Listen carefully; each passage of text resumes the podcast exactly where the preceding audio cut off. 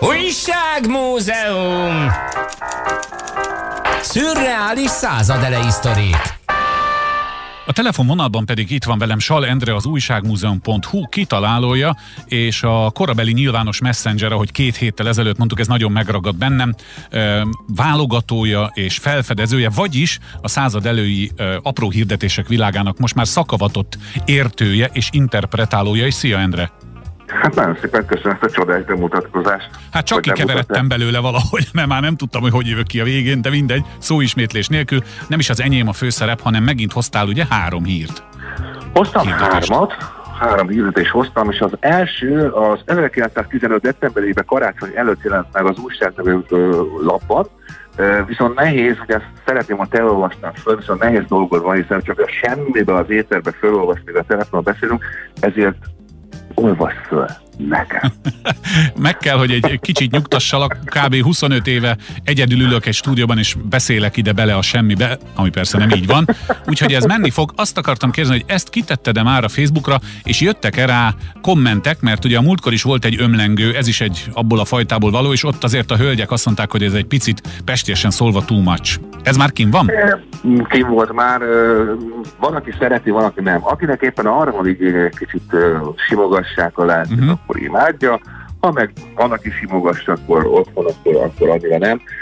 Hát nem mondjuk azt, hogy ömlengő, én azt mondom neked, hogy egy csodás szerelmi vallomás, ami némi Adi Endrés vonulatot tartalmaz, de szerintem hallgassuk meg. Igen, igen, prózában nekem egy ilyen nagyon röpke, örkény félperces jutott eszembe, amikor Ört, Örkény István szerelmi bánatban szenved karácsony előtt, de akkor most már százszónak is egy a vége, hallgassuk meg, hogy mit írt ez, a, ez az úriember, ugye, természetesen, általában az úrak írtak, mit írt tehát 15 decemberében, milyen volt a lelki állapota. Figyeljenek! Szerelmes szívem emelte boldogságomnak reményekből épült légvára, romba dőlt, eltemetve legszebb álmomat. De hiszem, hogy az álmok nem hazudnak, s szerelmünk megtisztulva a várakozás tüzében újra éled. Nyugtalan szívem elűzött hazúról, itt pedig egyedül rovom a ködös utcákat. Ifjú testtel, ifjú lélekkel mégis mindenkitől elhagyatottan. Feltekintek a fényes ablakokra, melyek mögött most gyújtják meg a karácsonyfák gyertyácskáit. Hozzá képzelem a boldogon mosogó, mosolygó arcokat, mire lelki szemeim előtt a maga puha fészke jelenik meg, én elveszett boldogságom. Ez az én karácsonyom. Az emberek közömbösen mennek el mellettem, pedig ha tudnák, hogy szívem tele van melegséggel, a lelkem dallal, és csak maga hiányzik, édes szerelmem. Jobb is így. Hadd bolyongjak kivert kutyamódra, hadd némuljon el lelkemben a dal, vesszen ki szívemből a melegség, ajkamat ne érje soha asszonyi csók, ha maga nem lehet az enyém gyönyörű szerelmem. Ünnepeljen boldogan, élje azt a boldogságot, melyet én reméltem, de a sors, mely mindig mostohám volt, most is megtagadta tőlem. Sok milliószor csókolja holtig a régi imádó kis ura.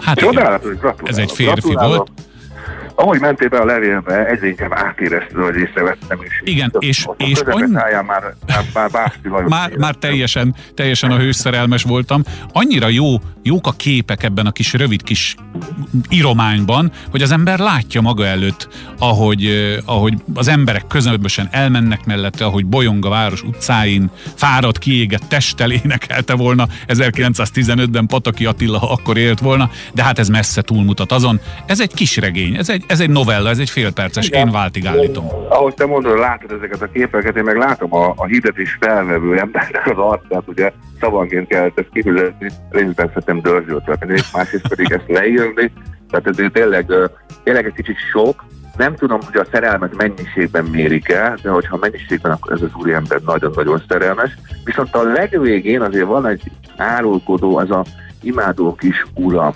Hát ez nem stimmel, mert szerintem ez az úriember ebben a kapcsolatban szerintem az alsó szinten helyezkedik a polcon, és nem pedig nem ő a domináns fél. Mind a mellett tényleg szép, Ö, nagyon kíváncsi lennék egyébként, hogy te mikor írtál utoljára szerelmes levelet? Hát talán tizenéves koromban, és ezt ö, azért tettem így, mert ugye se internet nem volt, se mobiltelefon, se semmi, és akkor írogattunk egymásnak. Tényleg. Ugye, és milyen jó? Papíron, papíron, bizony, postára adva, vagy, vagy olyan is volt, hogy írtunk, és amikor találkoztunk, levelet cseréltünk. De ez, ez annyira régen volt, hogy tán igaz se volt. sajnos, Van, de sajnos. Milyen, milyen jó érzés volt régen, én még emlékszem, amikor képeslapot várt az ember valahonnan. Igen, Tehát, hogy igen. képeslapot, amit tollal írtak az emberek, Ne, akkor ne is mond. Hát, igen, én, én is, mint azt hiszem, te is analóg emberek vagyunk, de nehogy kifussunk az időből, Endrém, Jó. mert aztán a hallgatók reagálnak, vagy reklamálnak, hogy nincsenek itt a muzsikák, már pedig ők azt szeretik, de van még két rövidebb, úgyhogy te következel. Nagyon gyors leszek. Hát ez egy szomorúbb apró hirdetés. Édes egyetlenem. Már sokáig nem bírom. Megszűnik a minden. Én a perceket számlálom, és ezek a gazok napról napra halogatnak. Gyűlölök itt mindenkit, ők tudják. Négy napja semmi, de már ne is írjon. Csütörtökön vagy pénteken megszököm. Édesangyalka, ugye várni fog az ablaknál. Fog az édes mosolyogni, és nem lesz hideg. Közel vagyunk az őrülethez. Sok mindent el kell mondanom. És a vége bizony az idegen légió, ahogy látom ennek. Rejtőjenő regényében is ott lehetne Csülök vagy, vagy Gorcseviván, aki ilyet írt, és utána bánatában igen. Hát a 14 karátos autóban vonul be ugye a, a, a, az idegen légióban, miután a szerelme viszonzatlan, de hát ez egy kicsit korábban volt.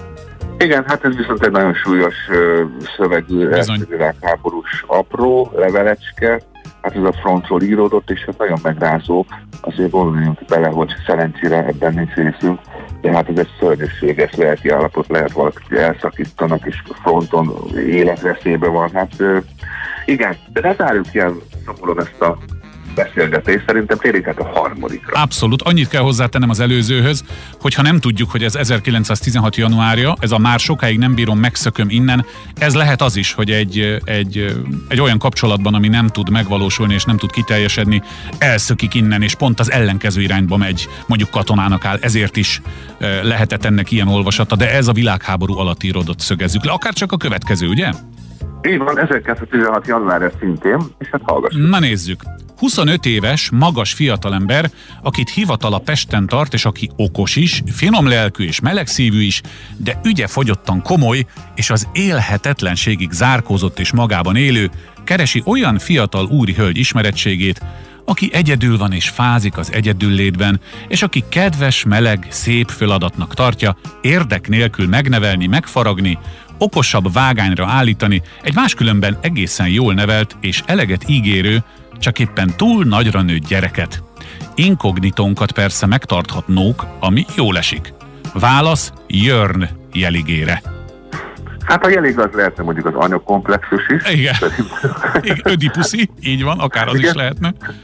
Másrészt viszont eh, nekem tetszik az őszintessége, pontosabban hát ugye megfogalmazza, hogy milyen feladat vár a hölgyekre, és mondjuk azt, hogy őszinte, és van benne kreativitás, ami nem mellékes, ugye gondoljuk végig, hogy egy nap mondjuk 40-50 darab ilyen ismerkedéses kis hirdetés jelent meg az újságokban. Ki kellett és hát tűnni. kell Igen, így igen, van. igen. Abszolút. És az ember szerintem maximálisan kitűnt, hát nyilvánvalóan, hogy kétfajta véleményt kapott utána, ott a, a hölgyek elolvasták a fele az fölkattagott, és hát a újságot elhajította, viszont biztos vagyok benne, van olyan hölgy, akinek megmozgatta a fantáziát, és a hölgyek szeretik a szép feladatokat. Ez lenne az igazi, ha ezt a rovatot egyszer úgy tudnánk folytatni, hogy néhány történetet végigviszünk, de hát erre nincs esélyünk, hiszen viszont hirdetés formájában nem írták le annak idején, hogy mi történt. Egy-egy hirdetés után. Eh, Salendrének nagyon szépen köszönöm, Eh, jól elhúztuk, de nagyon érdekes volt. Ha a kedves hallgatók nem tudták megjegyezni, vagy nem tudták értelmezni első hallásra, amit megértek, ezeket a ma már bonyolultnak tűnő fogalmazásokat, visszahallgathatják a műsorainkat a jazzy.hu-n, majd ezt is nem sokára, én pedig Endrét várom egy hét múlva. Szia! Szia, köszönöm a lehetőséget!